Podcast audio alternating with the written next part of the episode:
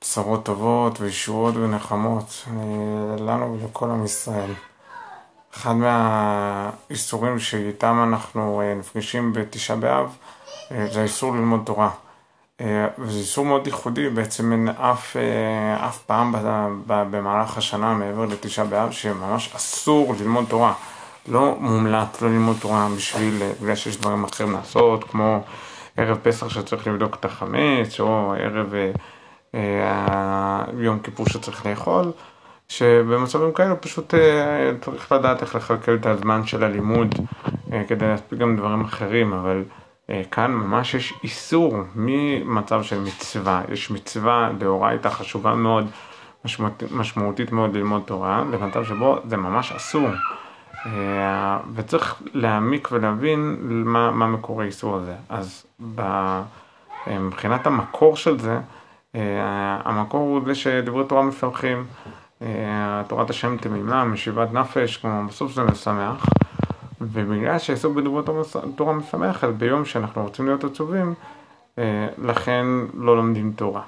אבל עדיין צריך להעמיק ולהבין מה זה בונה בנפש. כלומר, הבנתי את מקור האיסור, אבל מה זה עושה לי? כלומר, אם אני באמת חווה תשעה באב כמו שאני אמור לחוות את זה, אז מה זה בונה בתוכי? אחת מהתחושות אה, שאנשים שלומדים תורה באופן קבוע, אה, אחת מהתחושות שאתה פוגש אה, זה צער ביטול תורה.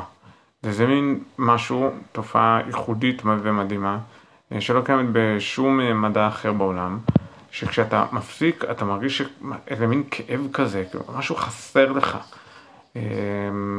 כשאדם לומד מתמטיקה והוא לרגע עושה הפסקה מלימוד מתמטיקה, לא כואב לו. אה, יכול להיות שיש איזה משהו שמעניין אותו, יכול להיות שמשהו שהוא עוד רוצה ללמוד, אבל לא כואב לו.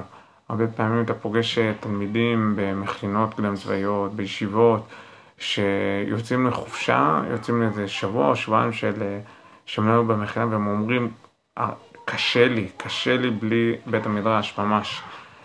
וזה משהו שמאוד מאוד חזק. הצער של ביטול תורה, אומר הרב, הרב קוק, אורות התורה, זה, זה האיסורי, זה איסורי גיהנום בעצמם.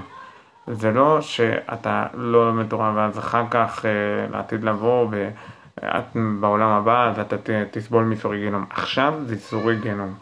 כי בעצם תשעה באב מלמד שאם אנחנו מגיעים לתורה מתוך גישה נכונה, מתוך גישה של אהבת חינם ואכפתיות ובאופן בריא ועושים תשובה על החטאים שלנו, אז ממילא כל רגע שאין לימוד תורה זה, זה ממש מצער, ולעומת זאת כל רגע שיש לימוד תורה זה משמח מאוד, וממש אתה מרגיש את השמחה הזאת בלב.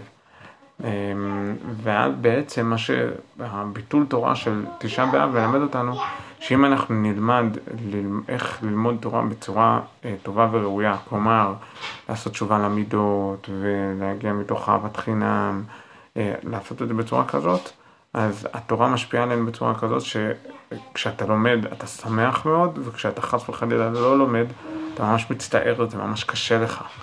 אמ, זה הלוואי שמתוך הבנת הערך הנכון והמדויק יותר של, של התורה בחיים שלנו, אה, נזכה ועוד היום, עוד היום ממש, אה, נזכה לבנות את בית המקדש. בשורות טובות, ישועות ונחמות לכולנו.